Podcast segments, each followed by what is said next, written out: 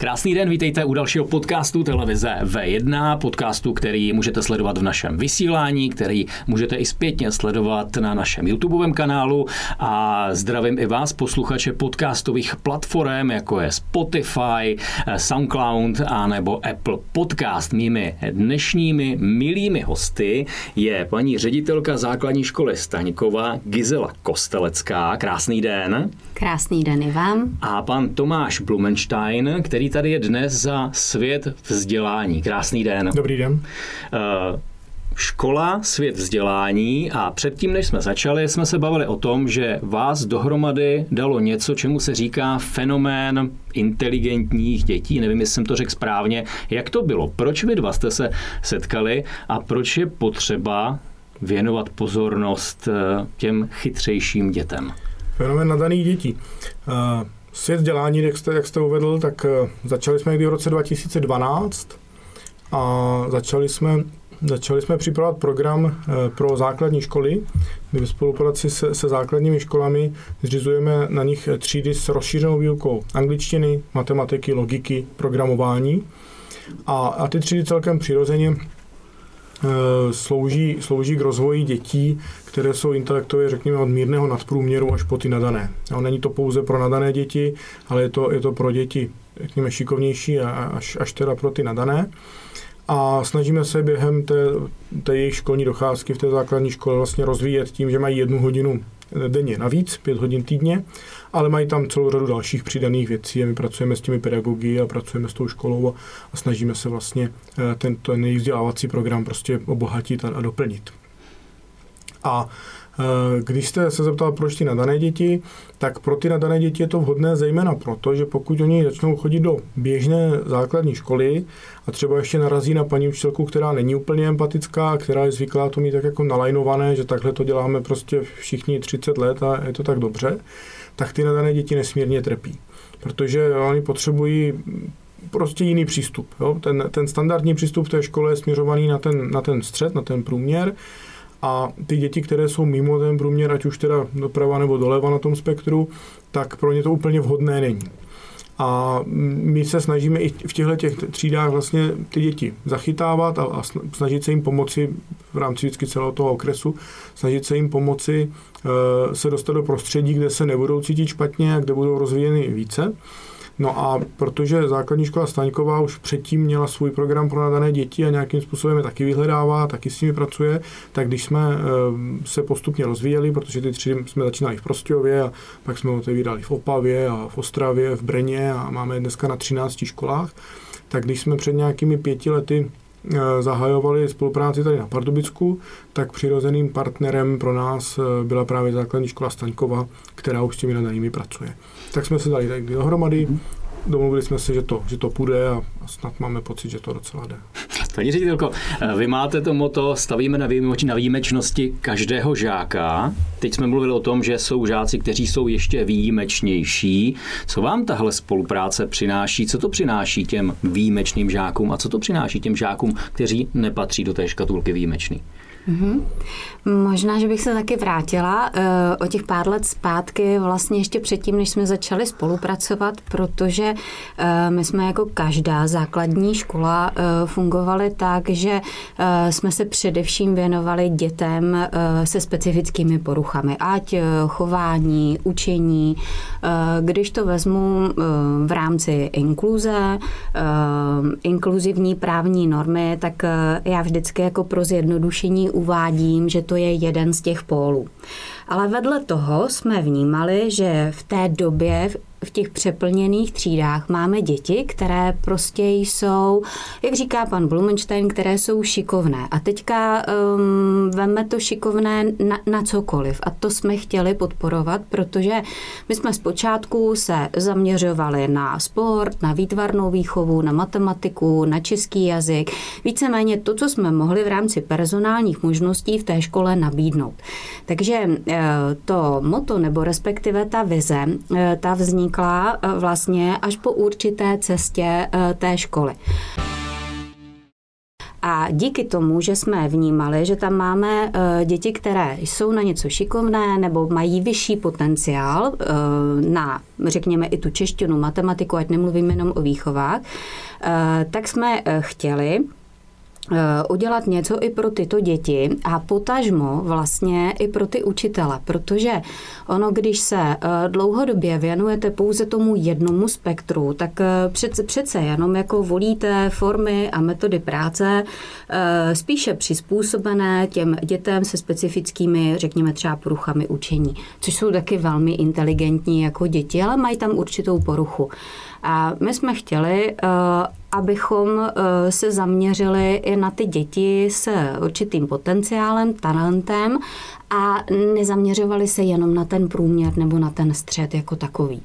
Eh, díky tomu jsme vytvořili program, který jsme nechali ve třídách, takže my jsme v té době ještě nedělali třídu, tady s rozšířenou matematikou, s rozšířenou výukou matematiky, anglického jazyka a logiky ale eh, postupně jsme vytvářeli program eh, pro celou třídu a ten program byl zaměřený na oba dva póly, na ty eh, děti se specifickými potřebami a na ty děti s talentem. Jak se takové talentované dítě hledá? Jak je najdete? Testujete ty děti nebo už máte eh, ten support přímo z té školy, která asi zřejmě ví, že ty děti eh, jsou talentované, jsou nadprůměrně inteligentní. Já pokud vím, tak nadprůměrně inteligentní děti jsou buď hodně mluvné, anebo jsou naopak nemluvné, protože nechtějí zasáhnout. V podstatě ty, ty takový ty první náznaky mohou ukazovat na každého. Um, ono se to e, úplně snadno nerozliší. Já dokonce říkám, že většina učitelů třeba v těch třídách ani ty nadané děti nemusí poznat. Je to proto, že máte široké spektrum. E, toho nadání široké spektrum i typologie těch nadaných dětí jsou velmi různé.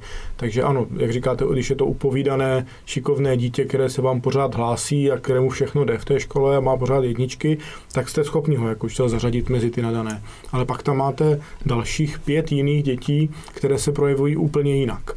Takže v zásadě objektivní metody, když se budeme bavit o identifikaci intelektu, tak jsou spíš psychologické nástroje a jsou to určité formy testů.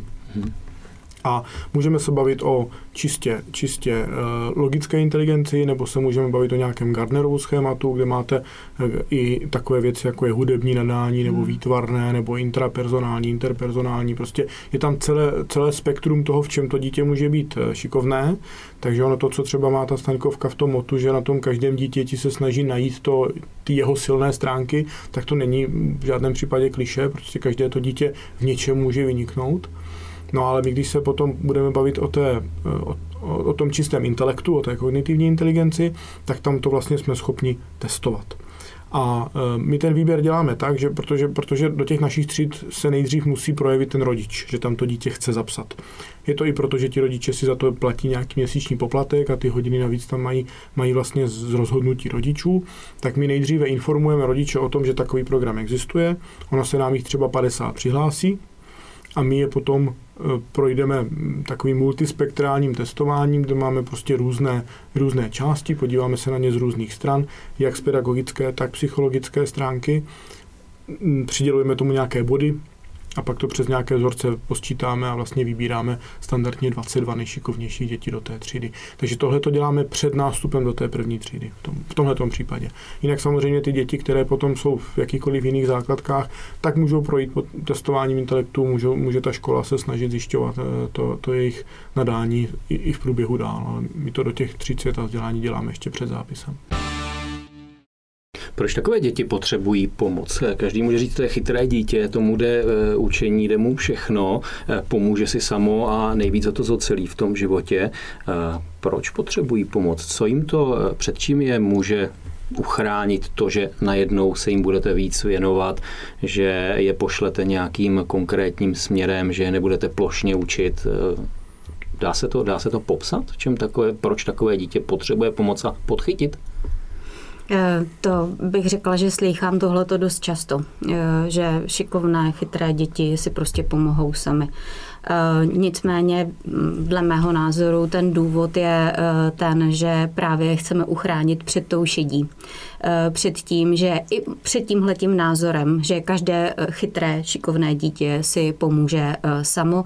Pan Blumenstein tady říkal, že let kdy ten učitel a možná i v návalu všech těch dalších povinností k všem těm dětem, vemte si, že v současné době jsou většinou ty třídní kolektivy 25 a víc, eh, tak eh, buď to, ehm, nechci říkat, že úplně na to nemá čas, ale pokud to není člověk, který se opravdu na tyto děti chce zaměřit, eh, tak se může stát, a to i po půl roce v první třídě, že ten určitý talent, potenciál toho dítěte naprosto zanikne, protože se mu e, nikdo nevěnuje. Protože třeba právě proto, že on se pořád hlásí a není čas na ty ostatní.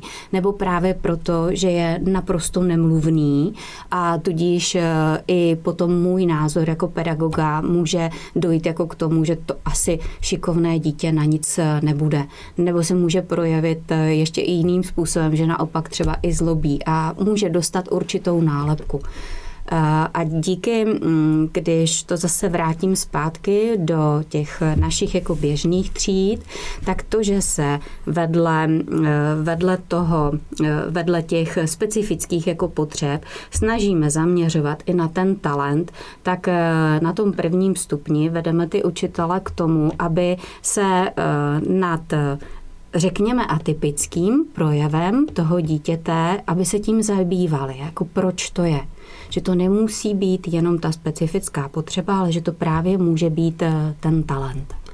Ona ta varianta, kterou zmínila paní ředitelka, že to dítě zlobí, tak to je vlastně v důsledku ta mm. lepší, protože to dítě tím v podstatě jako volá o pomoc a, a tím třeba skončí v nějaké té psychologické poradně a zjistí se, že, že to nadání tam je, ale pak je celá spousta variant, že ty děti skončí v, v demotivaci, že skončí v útlumu, v podvýkonu, protože paní učitelka mu prostě už třikrát řekla, ty už se nehlas, tak ono už se hlásit přestane. A často to končí i depresemi v těch nejvážnějších případech jsou, jsou i, i sebevraždy. Jo, to dítě prostě eh, nezvládne to, to že, že má obrovskou demotivaci v té škole, obrovský pocit zmaru a zbytečnosti a, a třeba po několika letech eh, skončí v těžkých depresích. Takže není to mm, úplně jako, mm, není to lehké téma a není to nic, co by, co by ty děti zvládly sami.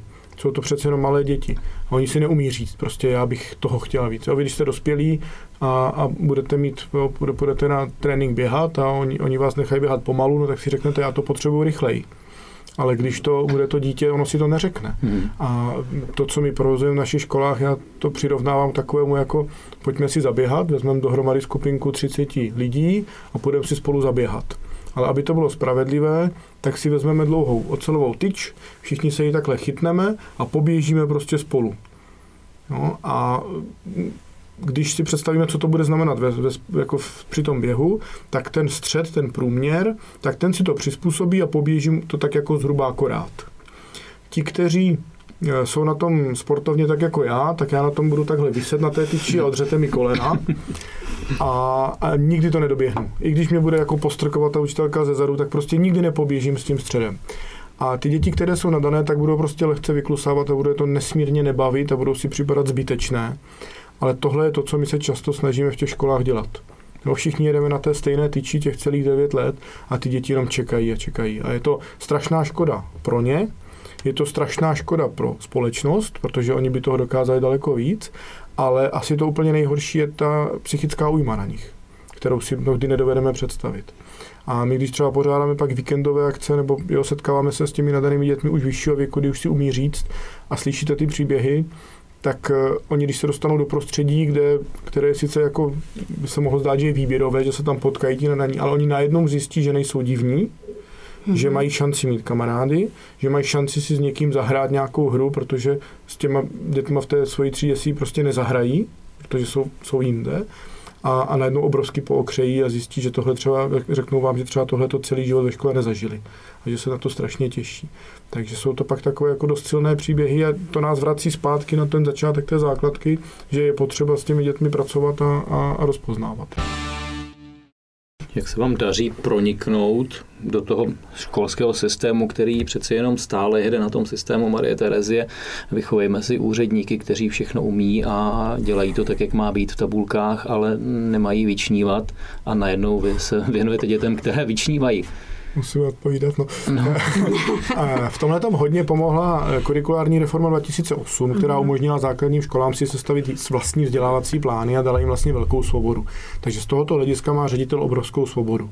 A pak, co do toho dál vstupuje, tak je školní inspekce a zřizovatel, kdy my jsme v Pardubicích narazili na poměrně rozumného zřizovatele a vlastně e, to město nám v tomhle dalo podporu a té, té škole v tomhle směru fandí. Jsou města, a troufnu si říct, že to tady řeknu, kdy jsme zahájili jednání tady v Hradci Králové a prostě bylo nám řečeno, že všechny školy v Hradci jsou stejně dobré a že se nebude žádná výběrovka nikde dělat a tím to skončilo. Eh, takže v tomhle ty Pardubice jsou jako rozumné. No a pak to ještě ovlivňuje školní inspekce, kdy zase celkem máme dobrou zkušenost, že, že ta inspekce v Pardubicích k tomu přistupuje rozumně a chápe ty potřeby těch dětí.